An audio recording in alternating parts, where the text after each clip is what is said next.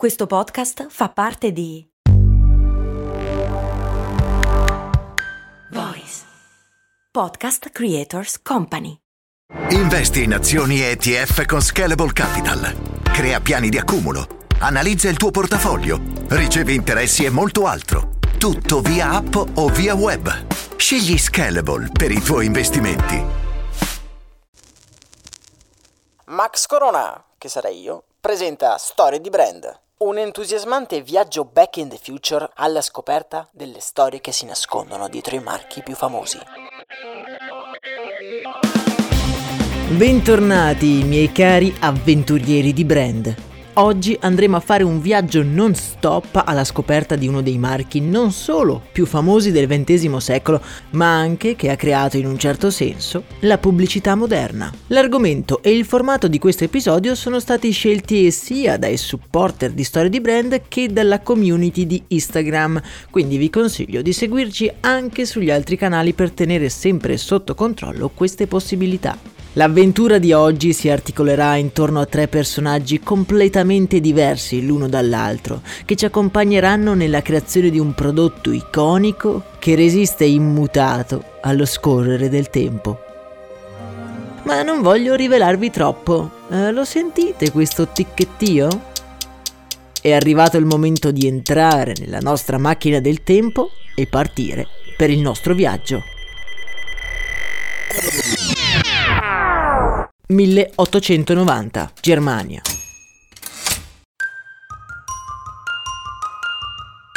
L'oscurità che ci avvolge è impermeabile, è impossibile capire dove ci ha trasportato la nostra macchina del tempo. Mentre ci muoviamo a tentoni, la nostra vista si abitua gradualmente alle tenebre, permettendoci di distinguere gran parte degli oggetti vicini a noi. A quanto pare ci troviamo in una casa modesta di fine Ottocento. Il pavimento in legno scricchiola sotto i nostri piedi e l'unico appiglio per uscire dalle tenebre è una flebile luce che si insinua da sotto una porta proprio davanti a noi. Man mano che ci avviciniamo a quell'unica fonte luminosa sentiamo i suoni di stoviglie e un indistinto vociare proveniente da dietro la porta. Con il cuore in gola e stando bene attenti a non fare troppo rumore, appoggiamo la mano sulla maniglia spingendo lievemente la porta per sbirciarci dentro. Davanti ai nostri occhi si disegna una scena del tutto normale. Un rustico tavolo di legno attorno al quale una famiglia felice sta consumando la cena. In questo simpatico quadretto però c'è qualcosa che coglie la nostra attenzione. Un posto al tavolo non è occupato. Nessuno sembra interessarsene, ma è un particolare che stona nell'armonia di quella scena familiare. Improvvisamente la porta della casa si spalanca e il vento entra nella sala facendo tremare le lampade ad olio. C'è qualcuno alla porta. Un piccolo sorriso compare sul volto di una delle donne sedute al tavolo ma subito si tramuta in terrore alla vista di cosa l'oscuro individuo estrae da sotto il cappotto. Ha una pistola! Un lampo illumina il suo volto stralunato. Ma che cosa vuole fare? Lentamente alza l'arma e se la porta alla tempia.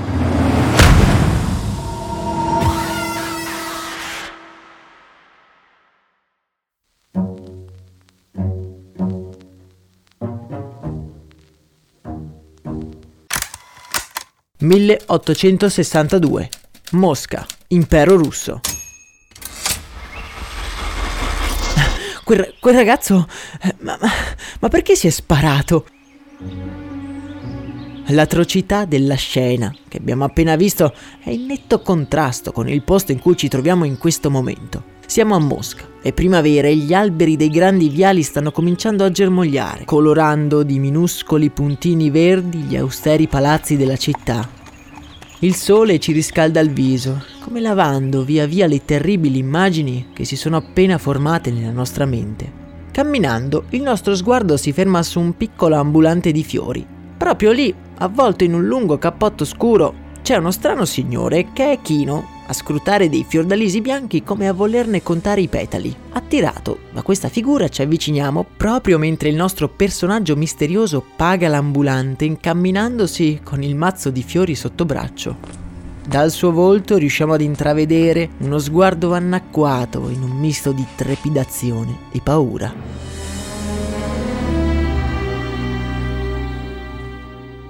Dopo pochi minuti entra in un piccolo caffè dove un pianista sta suonando una lenta melodia. Seduta ad un tavolo, troviamo una donna che lo sta aspettando con la tazza stretta tra le mani, come a volerne assorbire il calore. La testa dell'uomo misterioso sbuca dai fiori e un sorriso si disegna sul volto della ragazza seduta al tavolo. Sorriso che però si pietrifica quando il ragazzo, liberato dall'ingombro dei fiori, si inginocchia proprio davanti a lei. Quell'uomo che con coraggio e paura propone a quella ragazza di passare il resto della sua vita con lui è Paul Beiersdorf ed è anche il primo protagonista della nostra storia. Nato in Prussia nel 1836, Paul è un giovane farmacista arrivato a Mosca in cerca di fortuna. Una scelta piuttosto comune per l'epoca. La capitale russa è infatti piena zeppa di immigrati teutonici, tanto che nell'area commerciale della città si parla solo tedesco. Come detto, il nostro protagonista ha ottenuto la licenza per gestire la sua prima farmacia. All'epoca le farmacie sono ben lontane da quelle che ci sono oggi per le nostre strade, sono molto più simili a delle erboristerie e campi da gioco per persone piene di inventiva con una miriade di possibilità davanti a loro. Paul comincia così la sua carriera da giovanissimo, affiancandosi ad un noto dermatologo dell'epoca, con il quale gestisce la sua prima attività. Quest'uomo si chiama Paul Gerson Un e passa infatti tutte le giornate letteralmente sommerso da estratti di piante cercando di trovare soluzioni naturali a problemi che affliggono l'essere umano. Baesdorf e Unna si capiscono al volo, da un lato il famoso scienziato e dall'altro un sognatore pieno di idee per il futuro. Il primo prodotto che realizzano insieme è un nastro adesivo da usare per le ferite, diciamo l'antenato del moderno cerotto. L'attività va anche discretamente, ma purtroppo le vite dei nostri protagonisti si dividono nuovamente. Paul si trasferisce a Mosca, dove conosce la moglie Antoinette, ve la ricordate, quella dei fiori, mentre il famoso dermatologo si dà alla vita accademica. Una volta sposati, i nostri due piccioncini decidono di tornare in patria ad Amburgo per mettere su famiglia e dare finalmente voce all'ambizione di Paul. Forte dei prodotti creati con Unna, il nostro protagonista apre una piccola azienda che porta il suo nome, la Bayersdorf AG. Paul ingaggia anche 10 persone e nel mandare avanti la sua azienda barra farmacia continua a collaborare a distanza con l'amico scienziato Unna. Intanto la famiglia Bayersdorf si allarga. Due figli cominciano la scuola pronti a diventare l'orgoglio di casa. Il maggiore, Karl, è l'allievo più brillante della scuola di Amburgo. Il giovane si carica di responsabilità fin da piccolo. Vuole intraprendere una sfolgorante carriera accademica lo studio è tutto per lui. La sua vita ruota attorno ai libri. Carl ottiene sempre degli ottimi voti e spesso i suoi professori ne cantano le lodi. La passione per lo studio lo costringe a passare molto tempo in casa e molte volte suo padre, Paul Beiersdorf, lo esorta ad andare ad esplorare il mondo fuori dai libri. Un giorno però questa sua realtà fatta di carta e di inchiostro collassa su se stessa. In una lettera sigillata ci sono i risultati dell'esame di ammissione all'università. Tremante, Carl apre la lettera e ne legge avidamente il contenuto. Il mondo gli crolla addosso. Non ammesso. Aveva fallito e un'ombra nera gli cala sugli occhi. All'improvviso tutta la sua vita diventa un fallimento. È difficile dire quanto esattamente un evento del genere possa influenzare le azioni di una persona, ma sta di fatto che Carl non tornerà mai più lo stesso. È una, è una fase, si ripetevano Paul e la moglie, tanto distratti dal business familiare da non notare che il posto a tavola, riservato al figlio, rimane vuoto sempre più spesso. Una sera ci troviamo proprio a cena a casa dei Bayersdorf le vendite del cerotto vanno bene e si respira un'area leggera e tranquilla. È una scena, questa, che forse abbiamo già visto. All'improvviso la porta d'entrata si spalanca e un'ombra si materializza sull'uscio. La madre sorride. È Carl, rientrato finalmente per cena. Pensa lei ingenuamente. Purtroppo no. Zuppo di pioggia alza il braccio tremante portando la pistola alla tempia. Tra il grido della madre ed un tuono in lontananza l'arma esplode un colpo mortale. Il corpo esanime di Karl Beiersdorf crolla al suolo, ormai privo di vita. Da quel giorno la famiglia Beiersdorf non sarà più la stessa. Un vortice di dolore e disperazione avvolgerà ogni giornata, portando i nostri protagonisti ad una decisione estrema.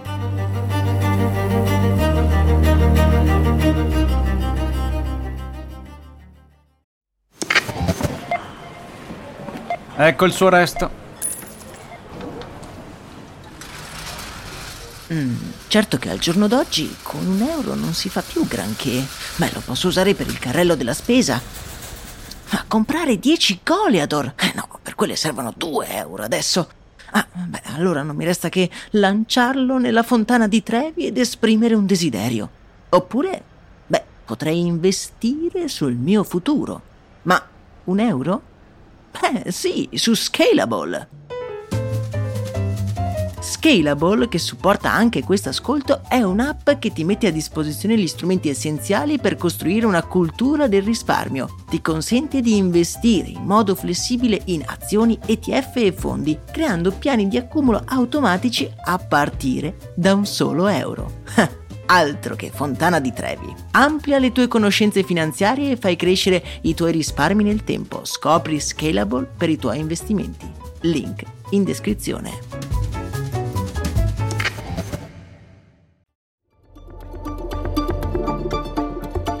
Ci troviamo ad Amburgo, Germania. La vita della famiglia Beiersdorf, titolare di una delle più promettenti industrie della regione, è stravolta da una tragedia incredibile. Il figlio primogenito si suicida davanti a tutti i familiari, un evento che il padre, Paul Beiersdorf, non riesce proprio a metabolizzare tanto prima era orgoglioso della sua azienda, ora Paul non riesce più ad entrare in quel laboratorio. Disperato, mette in vendita la Bayersdorf AG, vuole e deve cambiare vita. La sua azienda forse avrà il successo che merita, ma sicuramente senza di lui.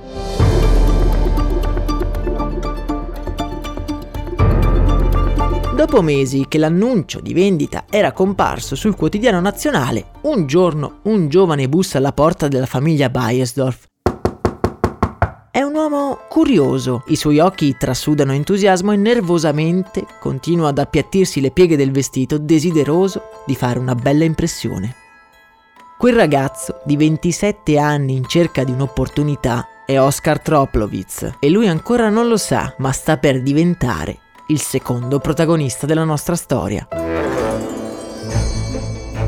Catturato dall'entusiasmo di questo Oscar, Paul gli insegna tutto quello che sa, cedendogli anche l'azienda. Per rilanciare la Bayersdorf serve però un prodotto, qualcosa che possa davvero fare breccia nelle persone. I cerotti vanno bene, ma serve qualcosa di più. Oscar e Paul lavorano fianco a fianco per anni alla ricerca di questo prodotto miracoloso, ignari che non molto lontano da loro, in un altro laboratorio, un originale scienziato sta pensando esattamente la stessa cosa.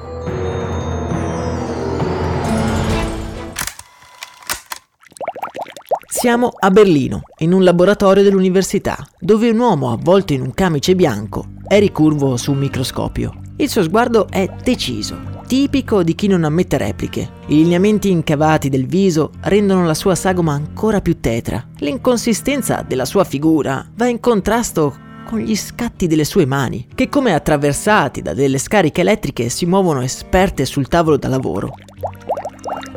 Quell'uomo che così concentrato lavora in quel laboratorio è Isaac Lifschulz, un indagatore del mistero impiegato nella sintesi di un composto che a suo dire lo renderà ricco e famoso. Il nostro scienziato pazzo sta lavorando alla sintesi della lanolina, un particolare grasso che viene estratto fin dall'antica Grecia dalla lavorazione della lana e viene utilizzato per gli scopi più disparati, per rendere i cappotti impermeabili oppure come rudimentale protezione per la pelle dai raggi ultravioletti.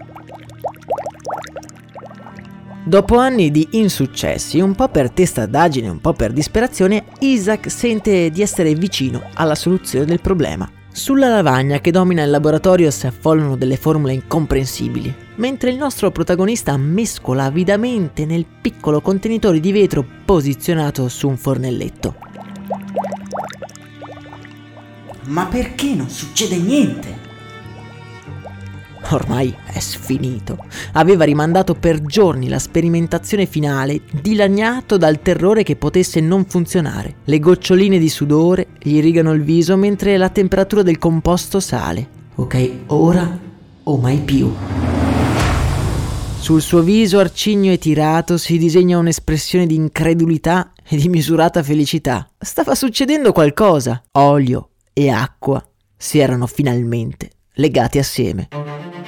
Ce l'aveva fatta, era riuscito a creare un procedimento che avrebbe dato vita ad una delle più grandi industrie del Novecento. Isaac non perde tempo e registra il prodotto, chiamandolo Eucerit. Fonda poi un'omonima azienda per la produzione in scala, una compagnia destinata a garantirgli altissime rendite. Purtroppo, per quanto il procedimento e il prodotto siano effettivamente rivoluzionari, la persona comune non sa esattamente che farsene dell'Eucerit. I ricchi facoltosi usano la lanolina e tutti gli altri non percepiscono il beneficio reale di avere una pelle morbida e protetta. Isaac è uno scienziato e per quanto brillante non è un imprenditore. La sua azienda nel giro di 5 anni è già sommersa dai debiti. La sua avventura è finita ancora prima di cominciare e c'è solo una persona a cui può chiedere aiuto. Un certo Paul Gerson Unna, il famoso dermatologo che come un astuto burattinaio sta tirando le fila dei nostri protagonisti. Intanto, proprio in quel momento, Oscar Tropovlitz neo capo della Bayersdorf, guida l'azienda con sagacia e acume per gli affari. Gli manca solo una cosa, un prodotto vincente per far saltare il banco e la sua ricerca non è destinata a durare ancora per molto. L'amico e consigliere Paul Gerson Unna, venuto a conoscenza dell'invenzione di quello scienziato pazzo di Leif Schultz, organizza un incontro tra loro, conscio che senza uno l'altro non può sopravvivere. I due infatti non potrebbero essere più diversi l'uno dall'altro. Irascibile e passionale, lo scienziato freddo e calcolatore Oscar Tropovlitz. Solo una cosa li unisce, l'oscura ambizione di dare una svolta alle loro vite. Oscar, l'imprenditore, capisce subito il potenziale dell'Eucerit. Propone così un contratto vantaggioso allo scienziato, che messo alle corde dai debiti della sua azienda, si vede costretto ad accettare. Quel giorno, la stretta di mano tra lo scienziato e l'imprenditore segna la fine di un sogno e l'inizio di una vera e propria leggenda. L'Eucerit è pronto per fare il grande salto di qualità passandosi un po' di unguento tra il pollice e l'indice, Oscar si rende conto che la scoperta dello scienziato è sì rivoluzionaria, ma gli manca ancora qualcosa. Gli manca, come dire, una forma. Isaac Leifschultz, ormai diventato dipendente di Oscar, ha una nuova missione, rendere una poltiglia appiccicosa qualcosa di veramente irresistibile.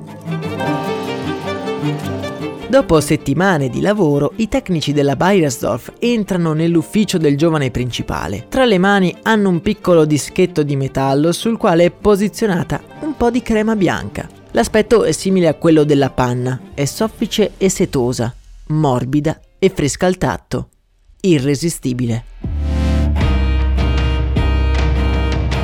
Spalmandosela sulle mani, Oscar non riesce a trattenere un sorriso. Ecco il prodotto che stava cercando. Riesce quasi ad immaginarsi le donne dell'aristocrazia europea che si spalmano la loro crema bianca sulle mani. Mentre questo pensiero gli oltrepassa la mente, si rende conto però che il suo prodotto non ha ancora un nome. Certo, non può mica chiamarlo Eucerit, serve qualcosa di nuovo, di fresco. Nonostante questo dilemma, Oscar va comunque a casa soddisfatto. Vuole far provare a sua moglie e a suo figlio la nuova creazione. Avrebbero festeggiato, una volta tanto. Arrivato a casa, il suo bambino gli salta il collo, rubandogli quasi subito il barattolino dalle mani. E questo cos'è? Un regalo? esclama aprendolo impaziente. Il suo volto, nel guardare quella sostanza bianca, rimane un po' interdetto e si gira verso il padre dicendo Ma perché ci hai portato della neve? Oscar non riesce a trattenere una risatina, pensando all'ingenuità del piccolo. Ma no, quella non è. Ma la frase gli rimane mozzata in gola. Cosa aveva detto? Neve? Ma certo, assomiglia molto alla neve. Ecco come l'avrebbero chiamata. Certo non Schnee, ovvero neve in tedesco, ma magari usando il suo corrispettivo latino e si precipita alla libreria aprendo il dizionario. Dunque, Nivis Nivea. È perfetto. È il 10 ottobre 1911 quando il primo barattolino di crema Nivea esce dagli stabilimenti della Bayersdorf. Oscar è letteralmente euforico mentre guarda i camion pieni di quel prodotto lasciare la fabbrica. Aveva investito tutto in quella vellutata crema bianca ed era arrivato il momento di raccogliere i propri frutti. Purtroppo i giorni passano e le vendite di crema Nivea non sono poi così esaltanti. Sì, è vero, le ricche signore sono attratte da questa crema, ma il mercato è piccolo. La grande guerra si sta avvicinando, l'epoca delle grandi aristocrazie sta finendo e il gruppo di persone a cui vendere la Nivea sono sempre meno. Chiuso nel suo studio, Oscar Tropovlitz ha la testa appoggiata sulla scrivania. Deve farsi venire un'idea se non vuole abbandonare il suo sogno ancora prima di cominciarlo. Il prodotto è valido, di questo ne è sicuro, ma non vende. Com'è possibile? Per schiarirsi le idee decide di andare a fare un giro al mercato. È inverno e fa freddo, ma la giornata è soleggiata. Un po' d'aria non può di certo fargli male. Tra i banchi della frutta e della verdura nota una cosa piuttosto curiosa. Le mani dei mercanti e soprattutto delle donne sono provate dal freddo e le guance sono screpolate da giorni passati al vento. Ah, ecco a chi servirebbe la mia crema. Se solo la conoscessero sono sicuro che la comprerebbero. Mosso da questo pensiero, Oscar si rimette subito al lavoro. Avrebbe creato qualcosa per far sapere a tutti dell'esistenza del suo prodotto. In pochi giorni fa disegnare un manifesto raffigurante un volto femminile in primo piano e una scritta come una donna tra le stelle. A lavoro fatto, ad Oscar non rimane che investire gli ultimi marchi in questa pazzia. Quello che la mattina dopo viene affisso nelle strade di Amburgo è da molti considerato il primo manifesto pubblicitario della storia.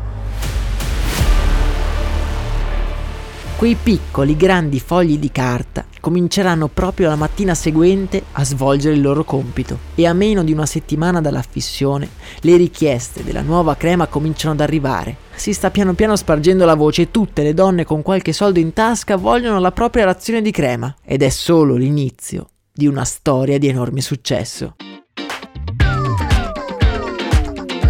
La produzione di crema non riesce a stare al passo con la domanda e anche durante la guerra la Bayersdorf non smette mai di produrre la sua crema idratante. Meravigliato dall'efficacia del primo manifesto, Oscar propone di indirizzare i messaggi pubblicitari a specifici gruppi di donne, come per esempio le madri oppure le figlie, e poi perché no, anche agli uomini. È uno dei primi esempi di targetizzazione, un pionieristico approccio di marketing che farà letteralmente esplodere le casse della compagnia nei decenni successivi.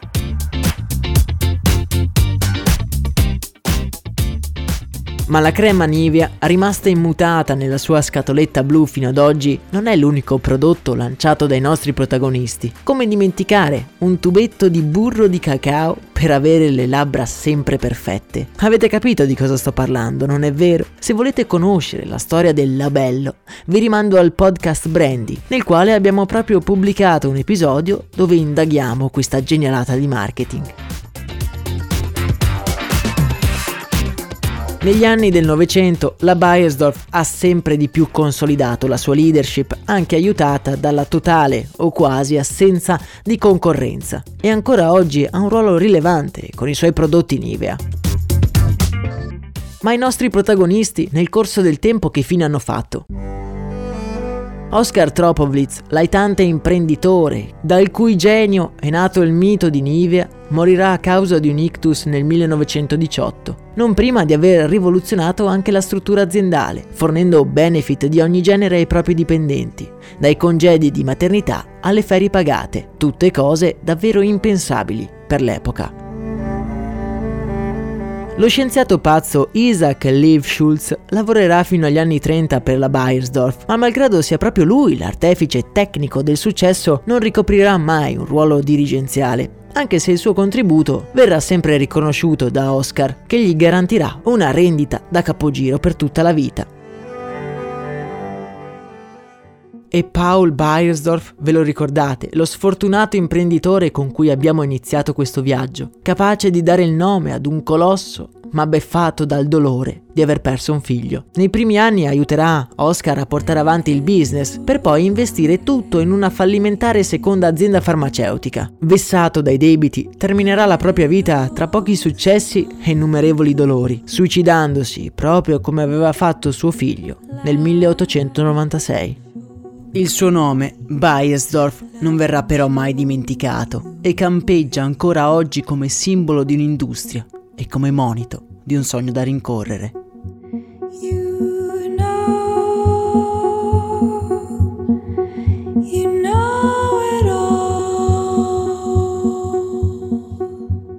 Quella comune scatoletta blu sono racchiuse tantissime storie, morti violente e sogni irrealizzabili, ma anche grandi soddisfazioni e vite riscattate. Nei suoi più di 100 anni di storia, la Nivea ne ha passate tante. Dopo la morte dei nostri protagonisti, ha dovuto superare la nazionalizzazione e lo smembramento dovuto alla Seconda Guerra Mondiale, per poi eseguire una lenta ma progressiva riunificazione che l'ha portata, ad inizio anni 90, ad essere di nuovo il punto di riferimento nel settore. Dall'essere un prodotto per ricchi, la crema Nivea oggi è un prodotto popolare e adatto a tutti, capace con le proprie campagne di marketing avveniristiche di diventare un punto fermo nelle nostre vite. Negli anni il settore dello skin care è veramente esploso e molti prodotti sono evoluzioni proprio delle intuizioni di Isaac Lifshutz e Oscar Tropovlitz.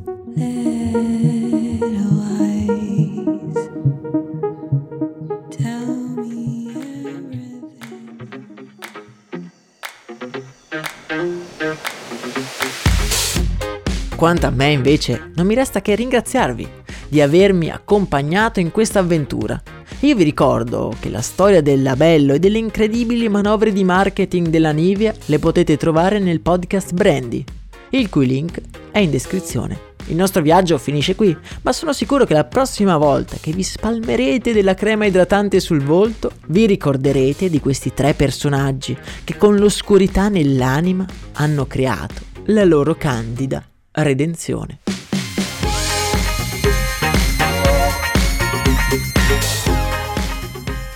Prima di salutarci vi volevo dire un'ultima cosa. Storie di Brand è stato nominato all'Italian Podcast Award. Vi ringrazio tutti uno ad uno perché senza di voi non sarebbe stato possibile. Ora però viene il bello, serve il vostro supporto per scalare la classifica. Nella descrizione di questo episodio troverete un link per votare Storie di Brand, bastano veramente due clic. È arrivato il momento di far vedere alle mega produzioni di che pasta sono fatti gli avventurieri del tempo di Storie di Brand. Per oggi è davvero tutto, noi ci risentiamo ad un prossimo episodio. Io sono Max Corona e questo ovviamente è Storie di Brand.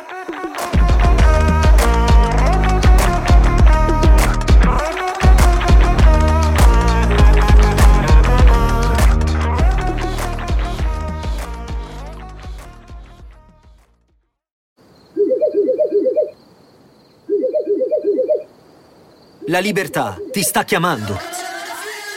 Sono arrivati gli incentivi Jeep. Oggi sei libero di scegliere Jeep Avenger, il suburbano più compatto di sempre, in versione elettrica, ibrida e benzina, tutte alla stessa rata. Gli incentivi Jeep ti aspettano. Corri in concessionaria, ora. Info su jeepofficial.it. Pronto?